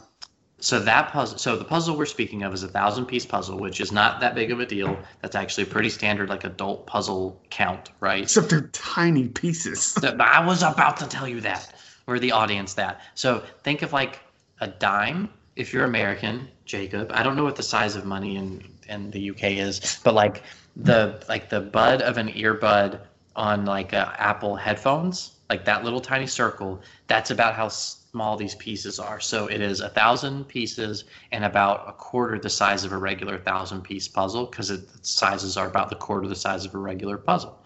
Um, and it has been the hardest puzzle. It's Boba Fett. There's a lot of black. There's a lot of green. A lot of it goes together. Um, and but the edge pieces, I did the edge pieces first, as one does, and then I was missing an edge piece, and I was like, well, what the hell? But I separated them into like all black, all green, all browns and stuff. So I went, well, the last edge piece is definitely somewhere in that section of black stuff. I'll just get to it eventually. And I never could find it, and I was sort of we- weeding it all down, and they weren't all on the table like they are now. They were in these little blue buckets, basically. Um, and then one day I come home, and all my puzzle pieces that had I had started to organize next to the puzzle were strewn about, and there were puzzle pieces flipped upside down on top of the the portion that was already built. And I was like, what the heck? Why did Katie let Ezra get all of my puzzle? What happened? Because he's pretty good about not doing it. And if he does it, it's always like, I'm going to be defiant, haha. And so you can stop him. And, um, and I was like, what in the world? And I didn't like punish him. I didn't get mad at him or anything because, you know, it's still a puzzle. I'm an adult. I understand that he's three and stuff's going to happen when I do a puzzle in the living room. And so for two days, I'm like cleaning up the mess that was made of the puzzle, trying to sort out the pieces and get everything back together. And I'm like annoyed as I do it each time, like, God, I can't believe this happened. And then I finally get it organized. On the third day, I'm about to start trying to work on it some more that I'm organized. And I realize the missing edge piece is not only been found, it has been connected. And the puzzle is now all the edge pieces are done. So I run into the bedroom because I think Katie was working. I was like, "Hey, did you finish the puzzle?" And she goes, "No." And I went, "Holy shit! I think Ezra finished the puzzle, like the edge pieces on the puzzle." Ezra straight up, we asked him the next day, he straight up, that's what he did. And apparently, the day he made the mess, he told Katie that he helped with the puzzle, and she blew him off. but the little little genius found the piece in the black box. It may have made a mess doing it, but then he fixed the edge pieces. That's pretty great. But then I think he walked off with that brown piece attached to his foot or something, and I'll never find it. Yeah. It happens. Wow. I'm I'm gonna be so annoyed if that's that's there, and it's not. It got like we'll washed in his clothes and it's all like disintegrated now and yeah. One day I'll find like a little fuzzy thing on the like the collar of my shirt, and I'll pick it off and throw it in the trash, and that will have been the puzzle piece, but I'll never know. yeah. Um, Yeah, that sounds about right. yeah, that's unfortunate. So I was going to find I was like, I'm gonna just find this one piece and put it and be like, aha, put a piece of your puzzle together. I was like, this this piece isn't here. I've tried all of these pieces. None of them fit. So It's um, it's I don't know. I've loved doing it. I'm very sad that when I get done with it, it's not going to be totally done. yeah. But then I'm going to do the Game of Thrones when you got me. I'm excited to do it. You could probably take a picture and email it to uh, whoever created the puzzle. They could probably send you a piece. That's a good idea. You know, Lego does that. Yeah. It's really nice. I've had to do it twice actually. It's weird. In like two consecutive constructions I did, I had to get pieces sent. But it worked out. They sent them. And now I have my Last Jedi bomber ship and my Laura Dern Lego piece minifig. pew pew. Tired. I just uh, being me. It's 9:20 there. So So Yeah. when we hang up, what are you gonna do? You gonna text some friends? probably. Had the dogs peed on the floor when you got home? Nope. Didn't think so. Mm. You'd think that though, as old as they're getting, that they would not be able to do that like that, but they can. Yeah. I was yeah, I was even when you told me like no, that'll be fine, I was worried about it all day. I'm sure because I know you, and I hate that. That's only, That's honestly, I know it's an inconvenience, but I also know you don't mind helping, so I, I don't ever get as bothered by the idea of you being there as I do by how much it mentally affects you if they do something assholey or or worrisome because I know how much you're gonna think about it. And I'm like, you don't have to. It's fine. Yeah. But- Yeah, when Nymeria got out, I was just like, it's raining. There's to be cars driving around. Even though you live in the middle of nowhere, I mean, there's still cars driving up and down the street. She's going to get hit by a car because it's dark and raining and they're not going to see her. And I, I see you, Arya. I'm on the phone. Um, now Arya just wants me to pet her. You're talking about us. and or she's gonna run up in the woods and some rabid fox is gonna attack her and then like you and Katie are gonna have to tell Ezra about how Nymeria left or whatever. I don't I don't even know how you would have that conversation. And then like eventually Ezra will put two and two together and be like, Uncle Logan was watching the dogs and it's his Nah, fault. when he's like 15, And he'll, he'll remember that we lied to them and he'll only blame us. So yeah, I I mean the dog was out for ten minutes, and that is the the that is where I was at when I texted you and was like, well, Nymeria got out. I mean, I was at the like, well, the dog's gonna die. So Your, your text to me too, I could read all of that into the tone of that very simple text. I knew what you were really saying. and I, I don't I don't know. I, I I can't if I could help it I would. And I know the answer to that like my other work friend would say is like maybe you should go talk to a therapist. Do you guys have behavioral health benefits with your job? um maybe I don't I've honestly never looked into it. You should. So I also, you know, well, I guess if a therapist it would just be talking. It's the which one is it that prescribes medication? A psychologist. Right. So No, but talking just- is talking is very good, and it's a good first step to see if you need to go to a psychologist. right, which is the thing I would absolutely buck up against. Uh, I mean, unless I'm like in danger of hurting myself or someone else, I'm not really on the like, hey, let's take medication to alter your brain. So Yeah, I'm not. I, I'm not against medication in general, but I do think take the steps, and the step is talk to somebody first yeah, and let them escalate you up, and also be comfortable with their decision because they can explain to you why that's necessary. And if you're uncomfortable, don't take the step.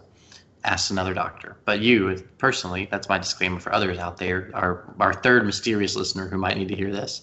Um, but then you, you should just talk to somebody. so like my mom is bad, and I'm sad. yeah, yeah. I I actually had some of that that fear like uh, reinstilled in me after a conversation with someone uh, while I was on vacation.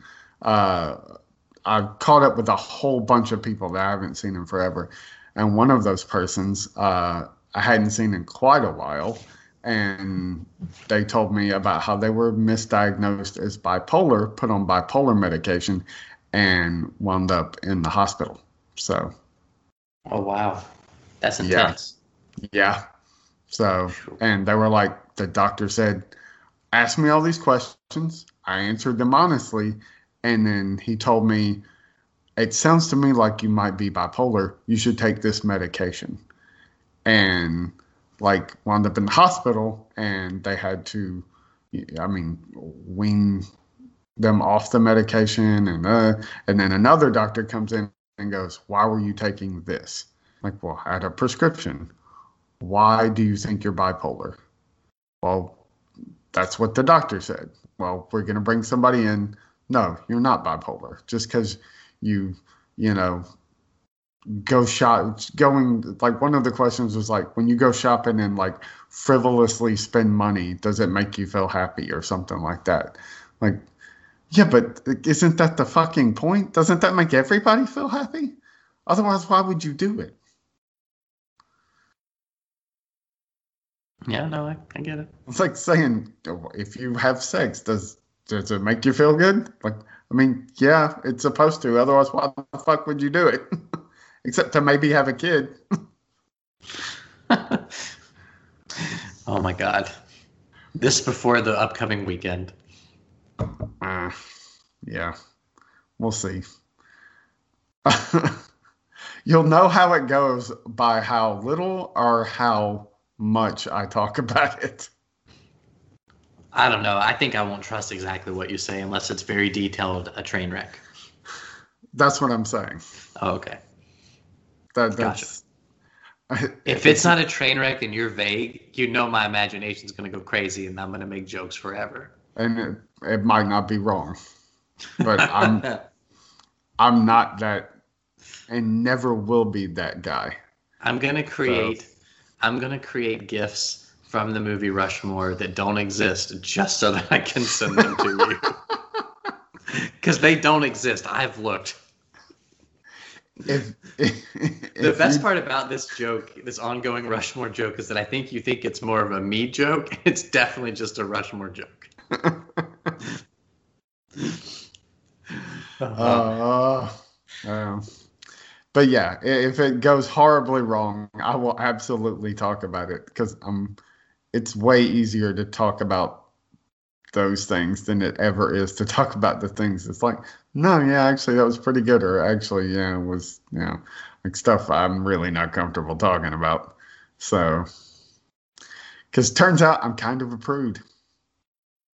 Are you? I mean, kind of, and judgy at that. So Are you really? apparently so.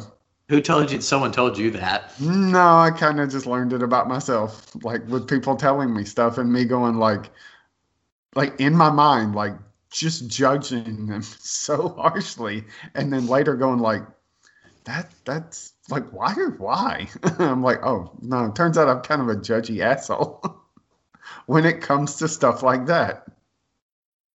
I like it. So I like learning this new Logan. I just if if people start talking about it, I'm just like, don't tell me this stuff. Please don't tell me. If I don't like you, it doesn't matter. I already don't like you. But if I like you, don't tell me. I don't want to know. Because then I just judge you. So it's a good thing you're married, Spencer. Why?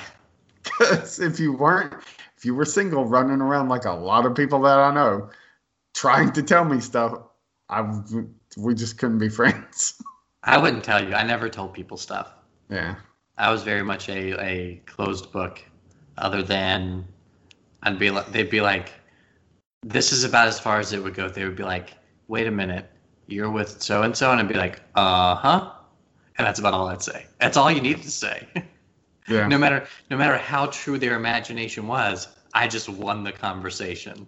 so that's all I did. Yeah, that's pretty good. I like that. It was um, yeah, my my days, the wild days. Yeah. I don't know how I'm going to tell these people that I'm not going to be there Saturday. I don't think I'm going to tell anyone. Tell him you went to see about a girl. Oh my God, Good Will Hunting them. No one no one I work with will get that, Spencer. because they don't deserve you, Logan. Um I bet. I bet the the woman with no last name will get it. I don't think so. She's The from. only- She's from that region. She'll get it. It's like their Ten Commandments. She watches a lot of horror movies. That doesn't matter. Um, um, yeah, I think I think I might just wait and then like thirty minutes before, like text one of them and be like, "Yeah, I'm not gonna make it." So, and I'm not usually that guy, but I'm excited. I'm excited. Just just make them all disappointed. You're the flake this weekend because you're getting your cuddle on. sure. Like this is what I pictured your best version of this weekend. Y'all Netflix and chill, except it's not the real version of Netflix and chill. You're actually It's chilling. the literal version of Netflix. yes, Netflix it's Logan's Netflix and chill, and you Like, no, we're somehow actually gonna finish Stranger Things. That's what we're gonna do. and she likes horror stuff. So there you go. And she's probably already finished it though. yeah, yeah, she has. Um, but then somehow in that you get her to give you a massage of your bleach blonde hair and that's that's your perfect. You're you're chilling on the couch. She's rubbing your bleach blonde hair, and you get to watch Netflix with her, and that's the perfect weekend. Did I tell you that that's what she does? No That's what she does. massages. Mm-hmm. Are you serious? Mm-hmm. Uh, dude it's like it's like fate i knew it i had a vision Yeah. did she have like a table and everything Uh, I don't know. I didn't see a table. i'm gonna make happy ending jokes i just need you to know that's gonna happen okay. oh my god i'm trying to contain myself right now um no genuinely that's awesome because how relaxing is that weekend gonna potentially be Uh, so you're talking to somebody who generally does not. I always say I don't like being touched. That's not it. I'm not usually comfortable with people touching me. but professionals are good at that kind of thing though that's the key She's pretty good. oh you know I do know.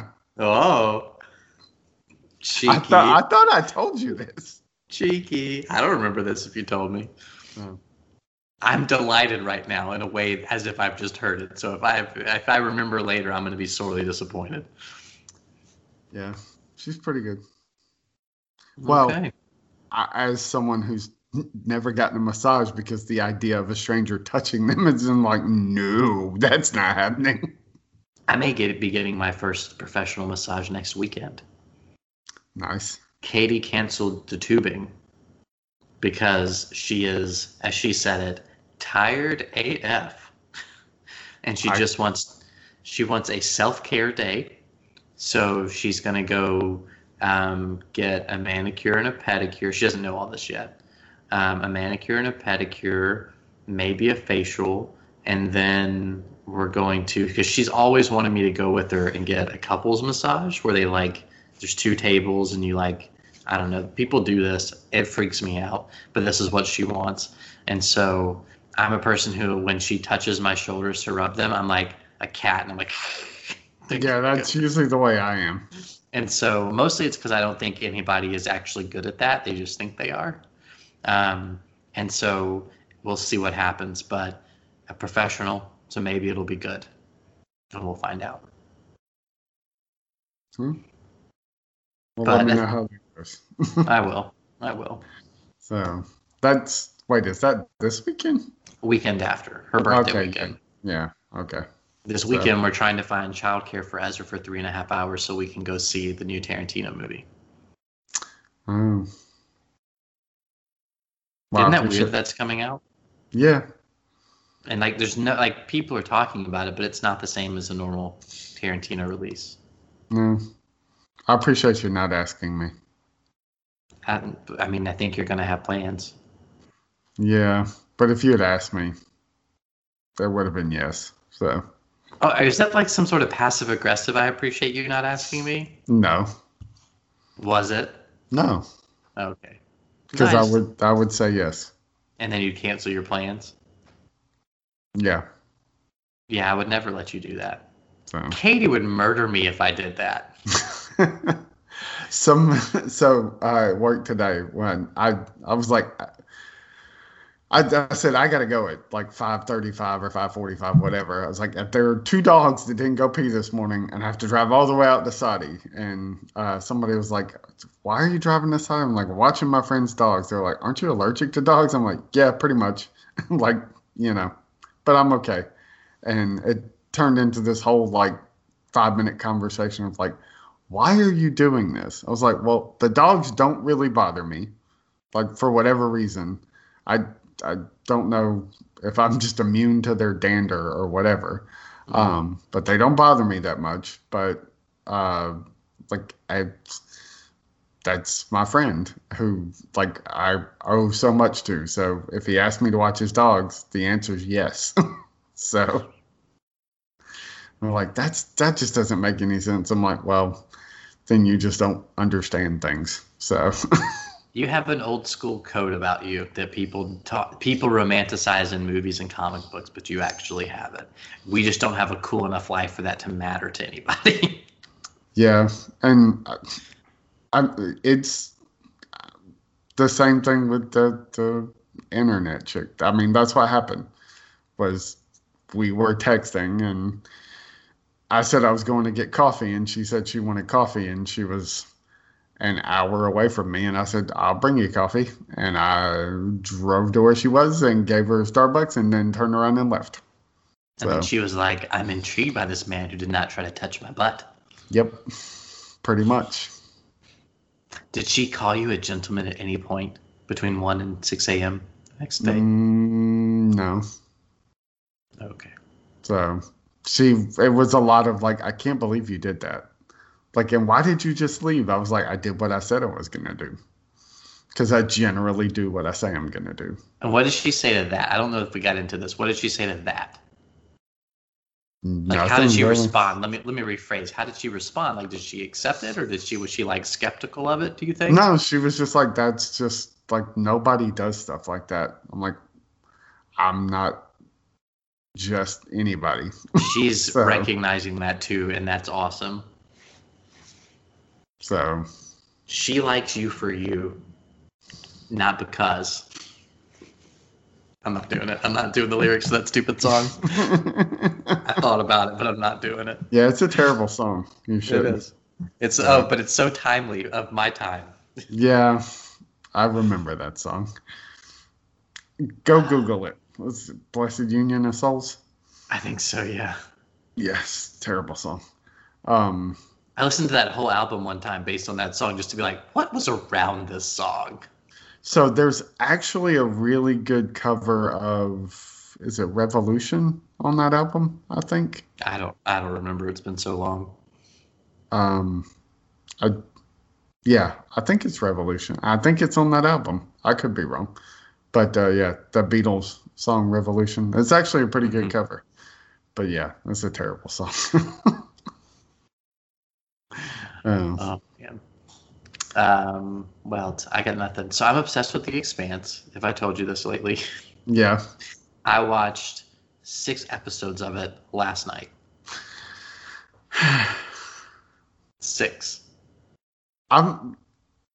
So I'm I'm contrarian, and it's been pointed out to me several times over the last few weeks that like I, I will intentionally take opposite points of view or whatever. Just I think you were that way with television. What do you mean? Like there's so much stuff. I'm like, have you watched this? Have you watched this? I'm like, nope. like, what are you watching? The Expanse? Who the hell is talking about The Expanse? Everyone's talking about The Expanse. It's critically acclaimed. Amazon bought it from Syfy when they tried to cancel it, and people freaked out. Juliet from Lost joined it, and like it's got this great cast, and it's uh, everyone's talking about the book series. is flying off the shelves because of the show being so good. It's a huge thing. Sure, I guess. Oh my god, it is. I feel I felt so behind having started it now and not two years ago. Mm. Contrary. Whatever. There's so much stuff. There is. watched Legion.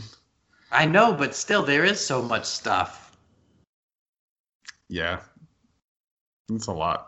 And it's really good science fiction. It's really, really good science fiction. It's smart, it's thoughtful, it's exciting, it's good. I don't think this chick's like. Uh, I don't think this chick likes sci-fi, so I will not be watching The Expanse this weekend. I'm not trying to convince you to. I'm just saying that's what I'm into right now.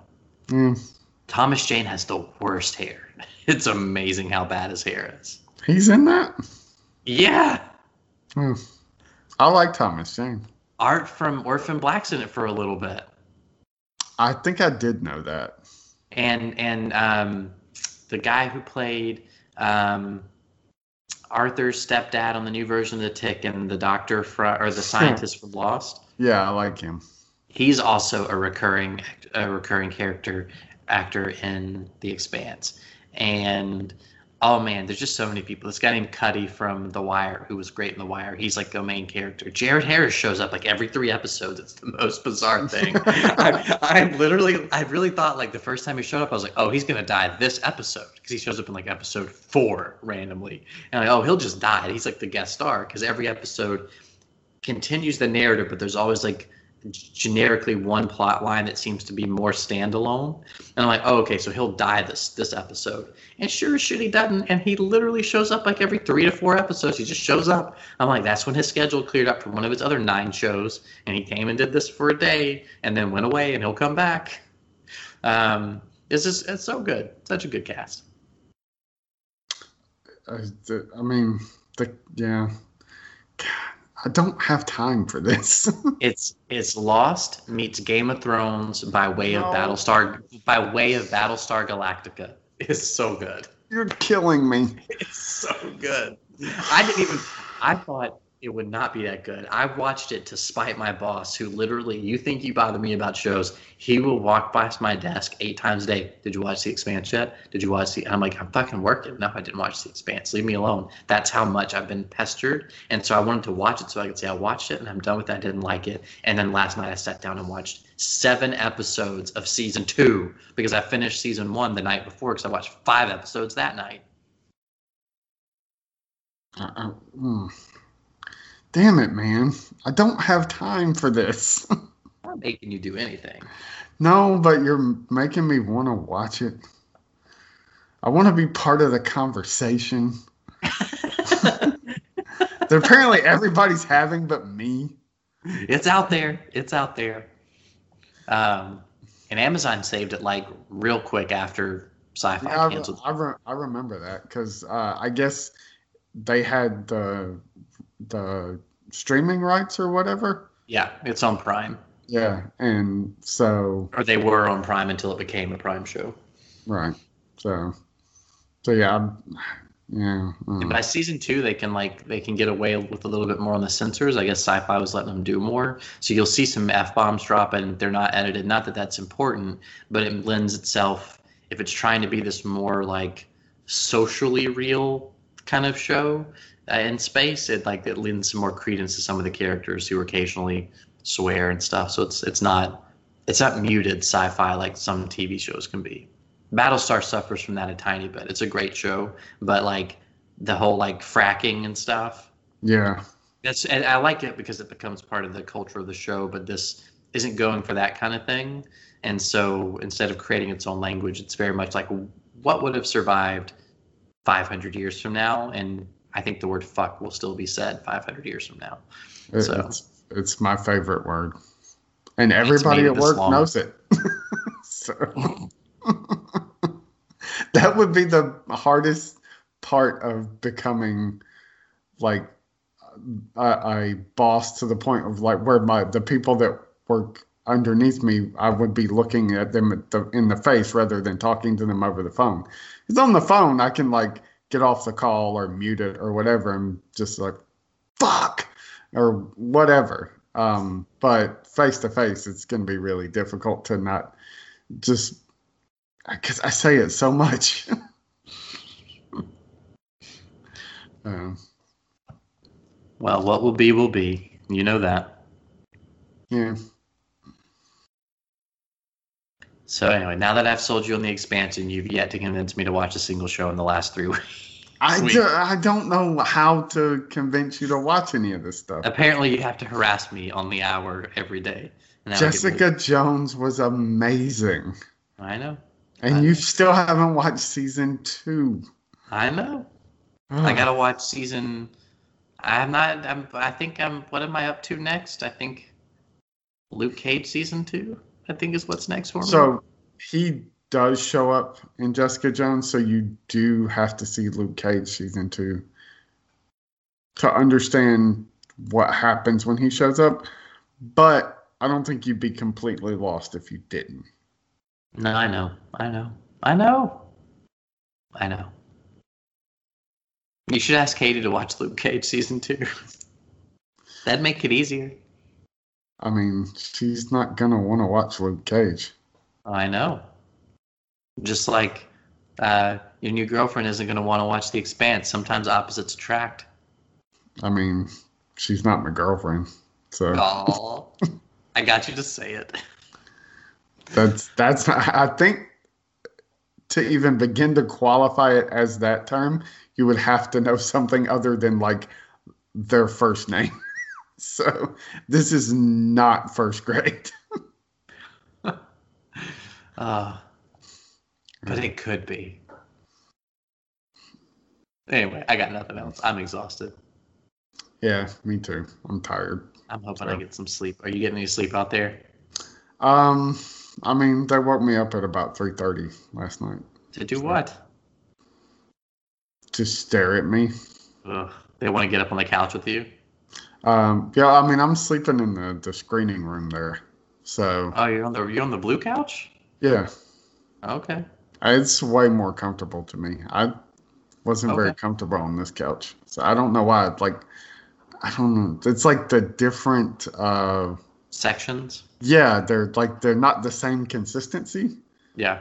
So I felt like awkward trying to sleep. Every time I'd move, I'd be like, "Yeah, that's not right."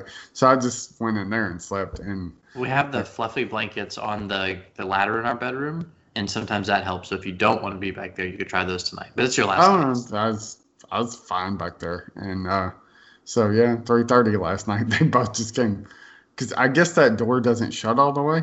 It does. You have to push it and lift it. You'll and then Oh, te- okay. and then test it, like kind of like push it.